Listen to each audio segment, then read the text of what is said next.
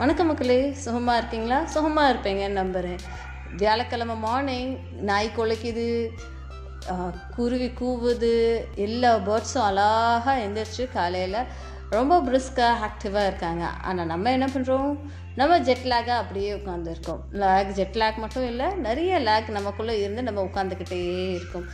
Schools எல்லாம் திருப்பி reopen ஆகிற மூடுக்கு வரணும்.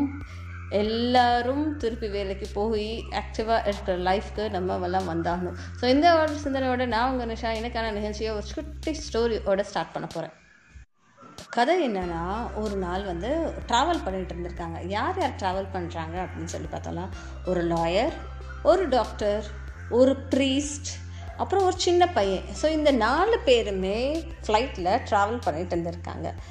திடீர்னு வந்து ப்ரீஸ்னால் நம்ம எல்லாத்துக்கும் தெரியும் தானே? ஸோ அவர் வந்து ஒரு ப்ரேயரை நடத்தக்கூடியவர் ஒரு பூசாரி மாதிரி அப்படின்னு வச்சுக்கோங்களேன்.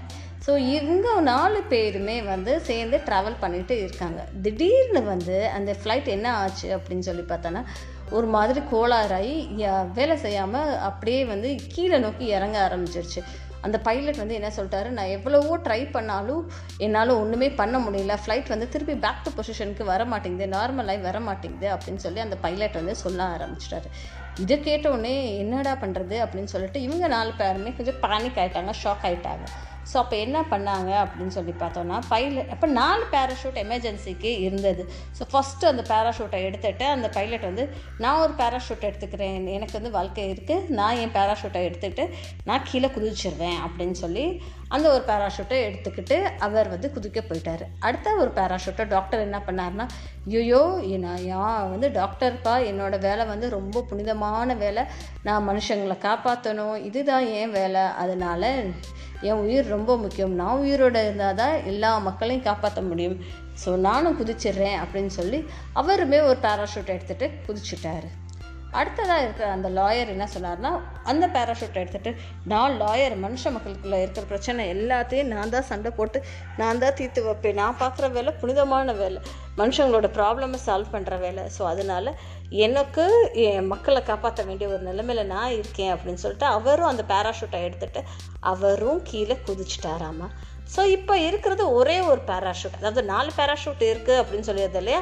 அதில் வந்து பைலட் ஒன்று லாயர் ஒன்று டாக்டர் ஒன்று இந்த மூணு எடுத்துட்டாங்க. ஆனால் மிச்சம் இருக்குது ஒரு பேராஷூட் ரெண்டு ஆட்கள். அதாவது அந்த ஒரு பையன் ப்ளஸ் அந்த ஒரு ப்ரீஸ்ட் இவங்க ரெண்டு பேர் தான் இருக்காங்க.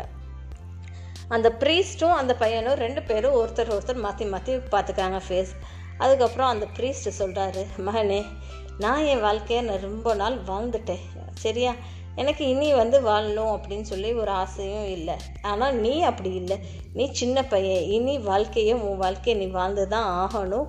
அதுக்காகவே உனக்காக நான் இந்த பேராஷூட்டை கொடுத்துட்றேன் அப்படின்னு சொல்லி அந்த ப்ரீஸ்ட் வந்து ரொம்ப தாராள மனசோட அந்த பேராஷூட்டை அந்த பையனுக்கு கொடுத்தாரம்மா இதை பார்த்துக்கிட்டே இருந்த பையன் வந்து சார் எனக்கு வேண்டாம். நீங்கள் இல்லை வச்சுக்கோங்க.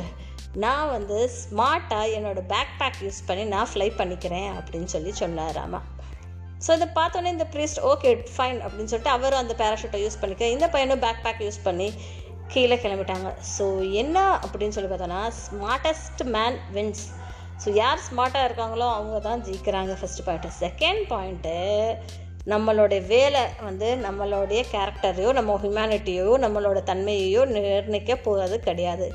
நம்ம வேலை பார்க்குறது நம்மளோட சோலையும் மனசையும் ஃபீட் பண்ணிக்கிறது தான். பட் நம்மளோட கேரக்டர் நம்மளோட ஆட்ரிபியூட்ஸ் மட்டும்தான் நம்ம யார் அப்படின்னு சொல்லி நிர்ணயிக்கும். ஸோ இந்த ஒரு சிந்தனையோட நான் உங்கள் நிஷா விடைபெறுகிறேன். நீங்கள் என்னோடய பாட்காஸ்ட்டை எந்த பிளாட்ஃபார்மில் கேட்டாலும் அந்த பிளாட்ஃபார்மில் இருக்கிற பெல் ஐக்கானை ப்ரெஸ் பண்ணி வச்சுக்கோங்க. அப்போ தான் நான் போடுற லேட்டஸ்ட் வீடியோவோட நோட்டிஃபிகேஷன் உங்களுக்கு வந்து சேரும்.